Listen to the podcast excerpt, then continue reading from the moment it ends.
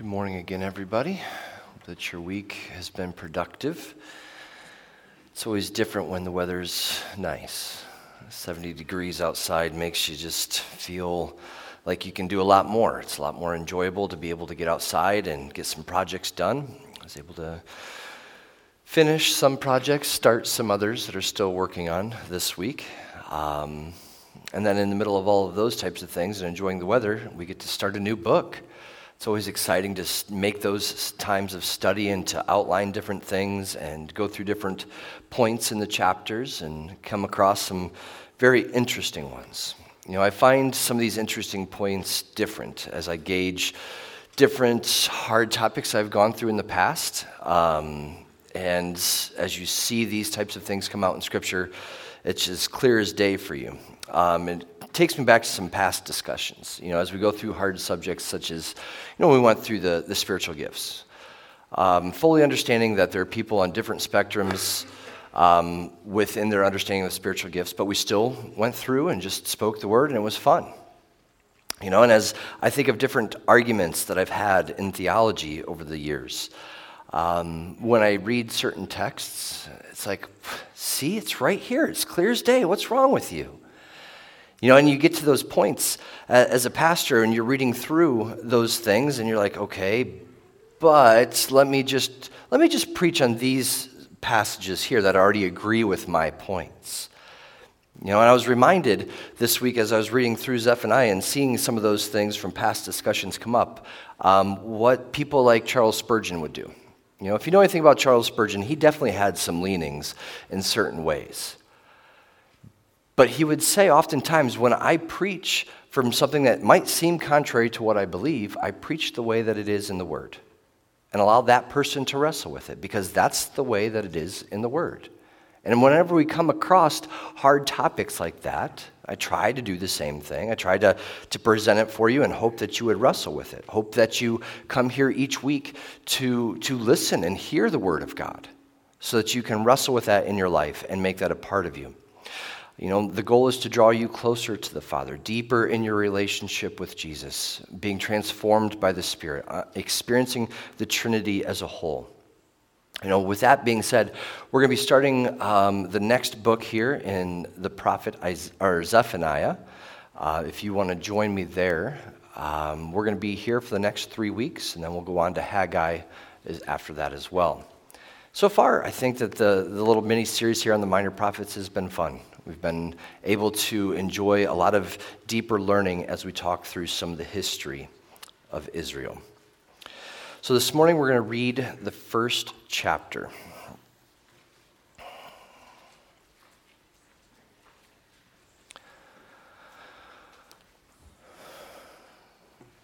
Beginning in verse 1.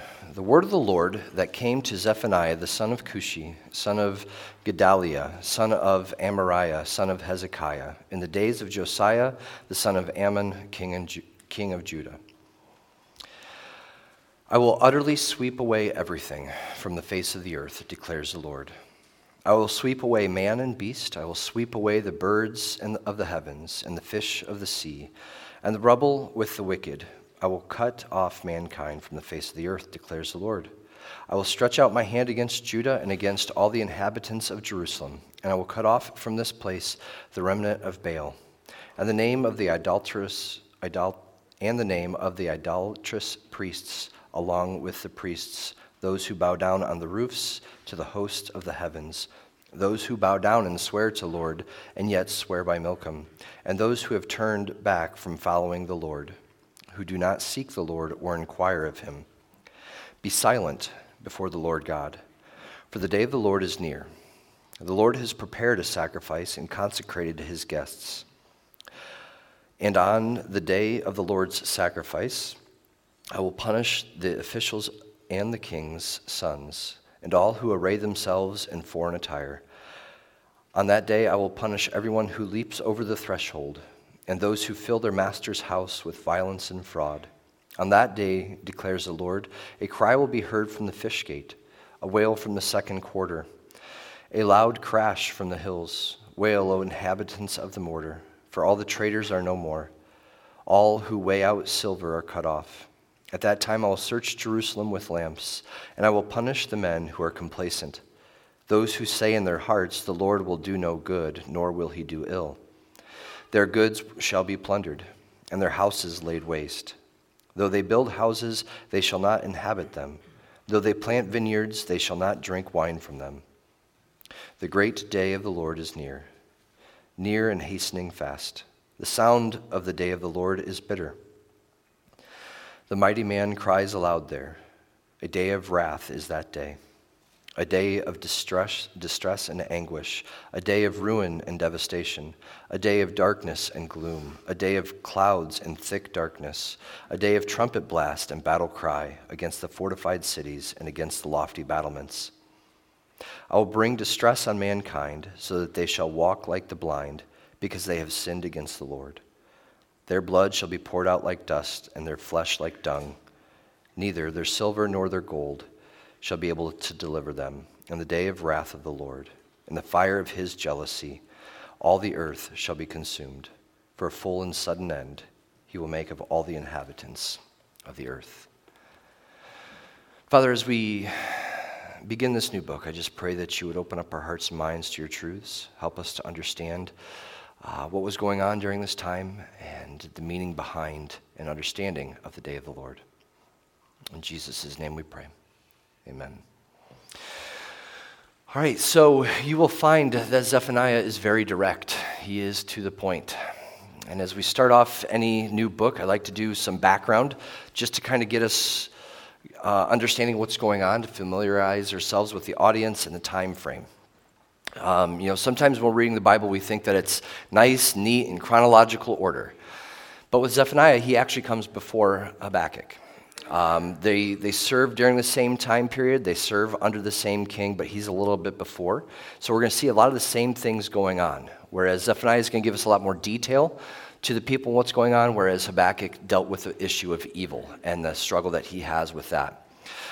So he is a prophet to the king Josiah. Um, now, it's believed that he was, the prof- he was a prophet before the law is found in the temple. Um, there's a little bit of evidence in that in the text to, to indicate that um, in terms of the repentance that would happen after they found that law. A little bit more about some of the king situation. So, a couple kings before you had King Hezekiah. He was a good king. He took down the altars, he took down the high places, um, and everything went well for those in Judah at that time. His son Manasseh, however, was wicked.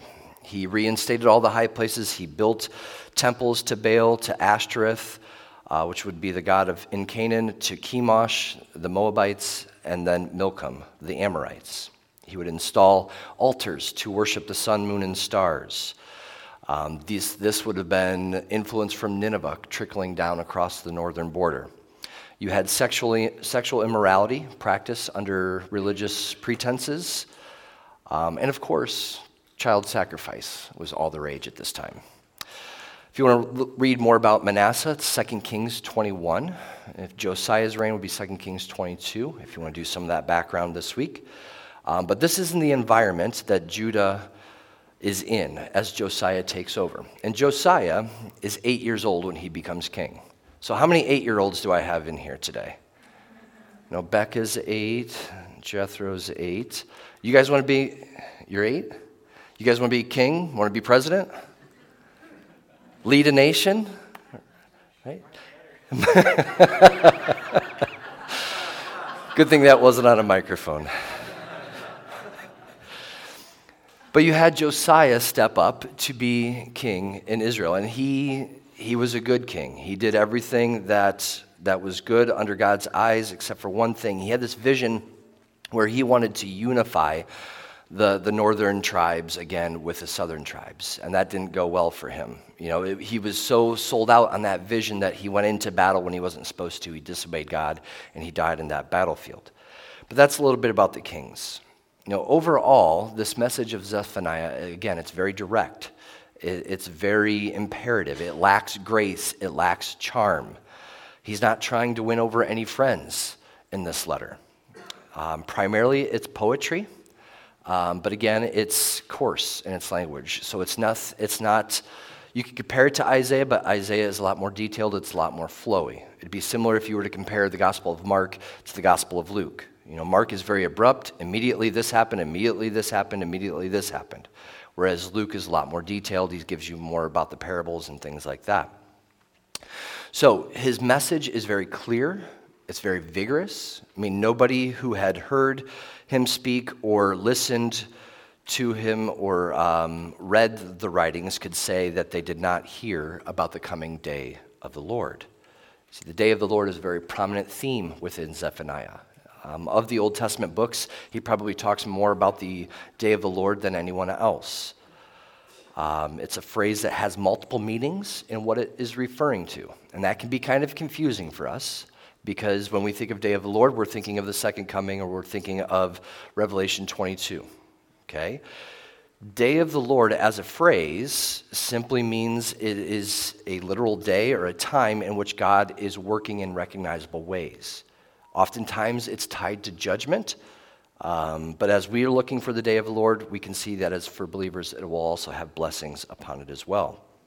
So, again, we're going to be looking at the different levels of how to understand this phrase as we go through this book. So, let's kind of break down this first chapter a little bit, make some different connections in scriptures um, to see what's going on. It starts off kind of in a typical fashion, introducing who he is. It is a little odd that he goes out four generations.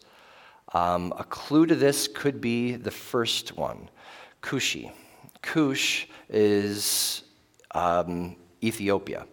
So it could be that Zephaniah is a foreign Jew, and he is listing out this many generations in order to give himself reliability, credibility before the people that he's going to speak to. Um, he's tracing his lineage back. Um, a lot of times people will see Hezekiah and think that it's King Hezekiah. We honestly don't know. Why he would leave out the t- term king if he is related to him is beyond me. So it's kind of an assumption either way on that. And then, of course, you see the time period, which is important for us to, to understand what's going on in the culture in, in Judah at this time as he is serving under King Josiah. So he has a coming judgment that he's going to be talking about. Now, when you look at verses 2 through 6, what you see is a forest to trees view, meaning you have the big picture and it's going to be narrowed down to a single tree, to a single particular. So it's a generalized view down to a narrow view. Okay, that's the style of how he is writing this.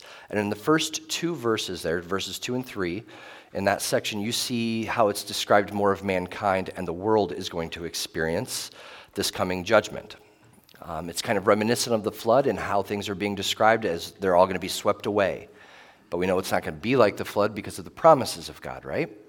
So we can see how this is being described, how everything is going to be affected, how mankind would be cut off. So these two verses are the large scale view of what he's writing in terms of the coming destruction.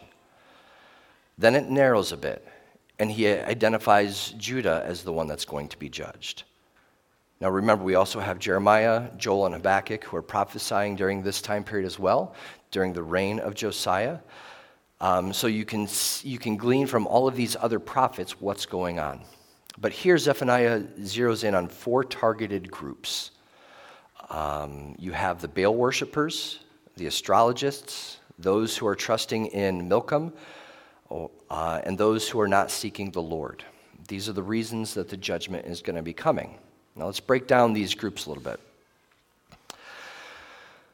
Because I think that will bring us some context for our own hearts and minds this morning as we apply this. So, Baal worshippers. Here, this would refer to idolatry in general. Throughout the Bible, Baal worshippers become synonymous with idol worship. Okay, as you see this is being described, um, in whatever form it might be. So, as we see this as being a reason for being judged, we want to be able to check the, our own idols in our hearts. And of course, they can be numerous. Then you have those who are worshiping the stars, the moon, and the sun. Again, influence coming from Nineveh, but they would go up on the rooftops in order to do this. Um, so it's a form of idolatry that's running rampant within Judah right now. And we see this today as well Uh, we still have horoscopes, we have astrologies, we have people that are um, believing in their zodiac signs, believing in crystals, life on other planets, whatever it might mean. Again, this leans kind of towards some superstition and a little bit more idolatry. And then you have Milcom. Now, this term can also be a reference to Molech, who is a foreign god, and again, just like Baal is synonymous with foreign gods in the Bible. Um, another interesting thing this term is also closely related to the Hebrew term king. So it's a way that people are also worshiping governments to save them or putting their trust and their hope in the kings. So, what we want to see in this section, though, is the syncretism that's happening in Judah. Now, I know Mike talked about this a couple weeks ago, but here they're claiming to worship God, but they're bringing in other beliefs as well. The people are giving God a half hearted devotion while swearing to another God. You know, nothing is perhaps more deceiving than a community of believers that looks good on the outside, but in reality are worshiping something entirely different. And then you have those who have turned their backs on the Lord, those who are no longer seeking Him. You know, so far in the first three, we see um, some overly pagan worship, we see some syncretic worship, and now we see those who are apathetic, those who are complacent in worship, those that really don't care, those who aren't really seeking Him. And as we dive into this, I want to maybe start with a personal question. Are you here this morning because you want to be? You ever go to church because you have to? It's a loaded question. I mean, the reasons for that could be a mile long, right? I think we all go through seasons like that in our life where maybe maybe you have a, a love for Jesus, but you're kind of lacking in your relationship with him. We go because our wife wants us to go. We go because our kids need to see us there. We go because our parents drag us. Maybe the main reason we come to church is to see our friends not really coming to worship God. Or maybe there's an indifference to Him. And that would be a reason for destruction that is coming upon Judah. I mean, can we make the connection from week to week how, as believers, God does not want us to be complacent? He doesn't want us to be indifferent. He doesn't want us to be lukewarm. Revelation says that He will spit us out of His mouth if we are lukewarm. Now, with this term seek, uh, I want to foreshadow a little bit with you. For those that like to read ahead or don't like to be, you know, stuck wrestling from week to week, the issue of seeking does have an answer in chapter 2, verse 3, where he says, Seek the Lord, all you, of, all you humble of the land who do his just commands. Seek righteousness, seek humility. Perhaps you may be hidden on the day of the anger of the Lord. So it's the responsibility of the believer to seek him, not to be indifferent. We'll get to more of that a little bit next week, but it is a pivotal part of the entire book that we want to hold into our hearts and minds as we're studying this to understand the term seek as well as the day of the Lord. So, from the people groups here, they're going to be judged. We transition in verse 7. Silence is mentioned again. If you recall, it was mentioned in Habakkuk in chapter 2, verse 20, uh, where the whole world would be silent before the Lord. And you think about silence before the Lord. It's interesting because you would think that these four people groups would have a lot to say in terms of excuses. You think of the personal question that I asked you, you would have a lot to say in terms of excuses to defend yourself. But Romans 1 tells us that man is without excuse. So the excuses that we offer are going to be worthless, to where silence before the Lord will be better.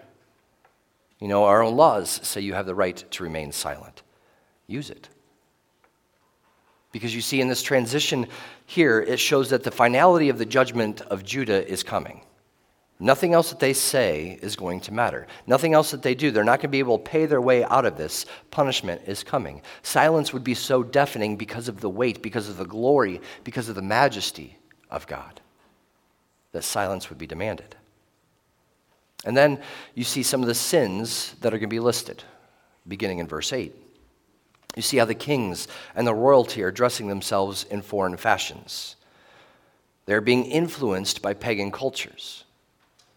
Now, I like to do weird things. What if one Sunday I came in a Buddhist garb? What would you think? Probably look pretty nice, right?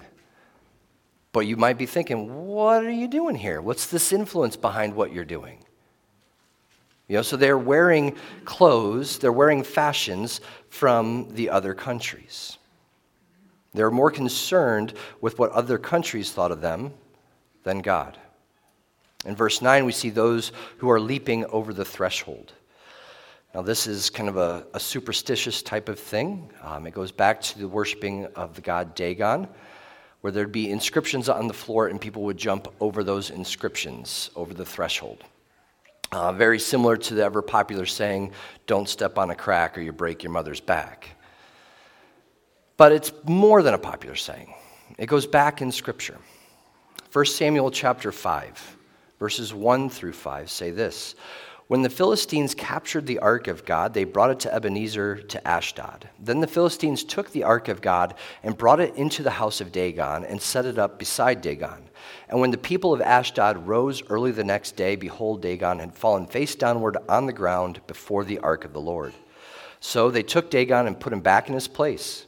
But when they rose early on the next morning, behold, Dagon had fallen face downward on the ground before the ark of the Lord. And the head of Dagon and both his hands were laying cut off on the threshold. Only the trunk of Dagon was left to him. This is why the priests of Dagon and all who enter the house of Dagon do not tread on the threshold of Dagon and Ashdod to this day. So again, this is it goes back to this scene. So it's showing how in Judah you had people that are worshiping foreign gods and holding to their superstitions. Uh, you think about Christians who talk about karma, for instance, something that is very popular in today's day and age, but it's Eastern religion influence. It has no place in our thought process. But because it's a part of the culture, we speak to it, we entertain it. So, again, it would be similar to this type of thing. Um, and then the final sin is those who bring violence and deceit into their master's house. So, again, bringing this paganism into the royal palaces, into the temples to institute violence. Um, again, much of this would probably do with Assyrian influence because they're the conquering force at this time still. Babylon is just coming up. But it's because of these sins that judgment is coming. And Zephaniah is describing Jerusalem um, from this point on and the different gates that are going on. You have the, the, the part of the city called Mortar in verse 11. This would be more of your business district, like our, our Wall Street type of thing, where different trading happened in this area. And it's just like a ghost town throughout Jerusalem. And I really liked the thoroughness that's being described and how the Lord is going to take a lamp and look through the streets very similar to the angel of death in Egypt, going from house to house looking for the blood on the doorposts, as he is thoroughly going to judge this land. And what struck me the most in this judgment is verse 12. To those who are complacent. Again, going back to the indifference from before. But you know, in Hebrew, the way that this is being described is basically people are just complacent to the point where they're just kind of sitting back, watching everything unfold while drinking wine. And it's similar to today's, you know, where's my popcorn? Because I'm going to watch this drama unfold. And you're just complacent, wanting to be entertained. And how they say, you know, I, I, the, the, Lord does not, He's not going to do anything good, He's not going to do anything uh, of ill. Again, it shows the influence and the apathy uh, of the people, their indifference to the ways of the Lord. And I feel that this is a pitfall and a trap that many of us can fall into. Now, we probably won't be caught, you know, going into a mosque and worshiping Allah or things like that. But we struggle with idolatry in many different forms. Idolatry takes us away from our relationship with the Lord and it puts our focus on something else to the point that we begin to just have a lazy, a melancholy type of life towards God, to where we just, you know, it is what it is. I've got other things to do, other things are more important. This is an attitude of indifference that I think that we need to check our hearts for. Because we can very easily get into the mindset of what is the point of all of this? I've got bills to pay, I've got food to put on the table, got work to do, I don't got time for all of this. It's a perspective that we can easily fall into in American life. One that is focused on the here and now, where I'm building my own kingdom for myself, rather than focusing on what the Lord would be doing. I think that this is a valid thought that could be found among us, but one that will routinely see the judgment of God coming down. Again, just a reason to check our hearts for apathy and indifference this morning. Verses 14 through 18 speaks more to the day of the Lord and the judgment that speaks uh, of the near future for Jerusalem and then the future for us. So, this section is a view of the trees going out to the forest. Many times in poetry, you're going to have these things that they call chiastic structures, where it starts one way and then ends the same way. It's like a bookmark. So he starts with the forest to trees view, and then he's going to end this chapter with the, the trees to the forest view, going back out to the large general picture.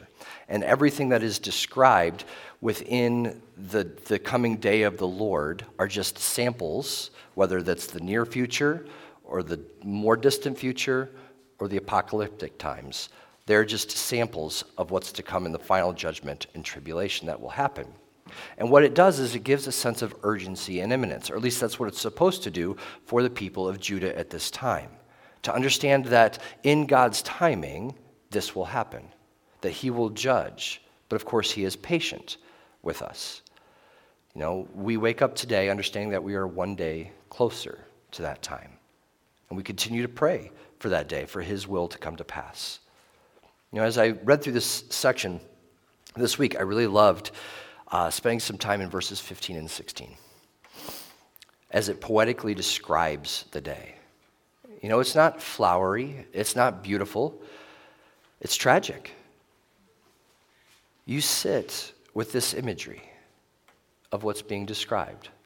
Again, it might not be as easy for us because we're in the Midwest and we're not in this war torn country. But you sit with the imagery of what's being described in the Word of God. You see this type of devastation, these types of fears. You know, perhaps if you go into a bigger city or a rougher area of city, you're a little bit more on alert. You have your defenses up uh, of what could happen. You know, but if you went to my house right now, you can walk right in the front door. Doors are still unlocked. Got a scary puppy for a guard dog, though. But you think about this description. I suggest just sit with it this week. You know, no matter what we tell ourselves or build up for ourselves in our lives, it's nothing compared to the greatness of God. We could tell ourselves that everything is okay, that everything is honky dory, and that everything is just going to work out the way that we want it to. But again, that's us sitting on the throne and not God sitting on the throne the distress that's coming is going to allow them to feel their insignificance. It's going to allow them to feel blind, as it says in the word, because they have sinned. You know, this, this strong imagery in this section is enough to want us to make us want to catch our breath a little bit, to realize what's going on, to think all over again how certain we are about the judgment of God that's coming. How awesome that day is going to be that we can't even really describe it. We can get some of these mental pictures, but I think it's going to pale in comparison to the actual day. And then you think how foolish and senseless it is to offend God, to demean His holiness, His holy laws. For there is coming a day when all of the ungodly will face this intense wrath directly from the hand of God. The jealousy of the Lord is going to come out. And our wealth, our possessions are not going to be able to appease him. Because sin needs to be paid for, but the wages of sin is death. Silver and gold will do nothing. Blood is going to be spilled. Bodies are going to be strewn about like dung littering the ground. Everything that we know here on earth will come to an end. And that's the way he ends his chapter. It's upbeat, it's exciting, but it makes you ponder and it makes you think. You're left seeming to want more, but just like with Habakkuk, sometimes we have to sit in the darkness of sin to be able to appreciate the light that we stand in. You know, we read from 1 Thessalonians 5 today for our call to worship. And it talks about how we are people of the light and we walk in the light. But the indifference and the apathy that we experience takes that light for granted. To we don't appreciate the salvation that we've received. We don't live in that way. We just treat it as a ticket to heaven. So, this morning, as we transition to a time of communion, I want us to come face to face with judgment. The wages of sin is death. It's a truth that's plainly seen in the Bible. Started out in Genesis 2, carried out in Romans 6:23. But God in his mercy and his grace provided a way out to have sin atoned for. And it was through the sending of his son, Jesus, to willingly die once and for all. The payment of sin was placed on him. And for the believer, we believe that through the death of Jesus, our sins are paid for. His blood was spilled to pay the debt that we owe. Our only hope can be in him for salvation. Because God's final judgment is coming. And this morning, what I want us to do is to sit and spend some time in reflection to weigh apathy, to weigh indifference, to weigh the idols that might be in our heart, to weigh the syncretism that we might be bringing into our faith, the otherworldly ideas that are incorporated to our faith, to seek Him for forgiveness and to repent. Paul gives us a very clear warning very clear, very plain, to not take communion in an unworthy manner. He says in 1 Corinthians chapter 11, Whoever therefore eats the bread or drinks the cup of the Lord in an unworthy manner will be guilty concerning the body and the blood of the Lord. Let a person examine himself then, and so eat of the bread and drink of the cup. For anyone who eats and drinks without discerning the body eats and drinks judgment on himself. So this morning, I charge you to think carefully before taking communion. Don't treat this with indifference. Don't treat this with apathy. Don't treat this with complacency. Treat this with the honor that is due it for what he has paid on the cross. Spend some time in reflection.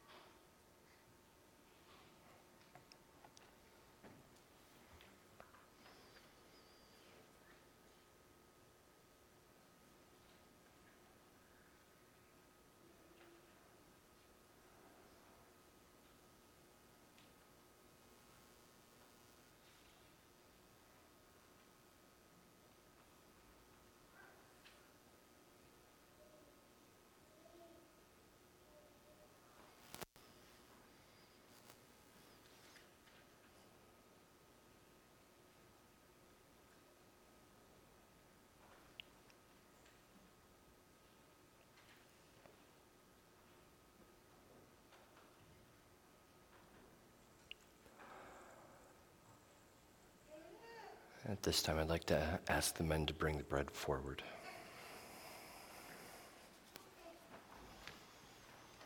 Here at Harvest, we celebrate an open communion to where if you are a professed believer in Christ, you are welcome to join.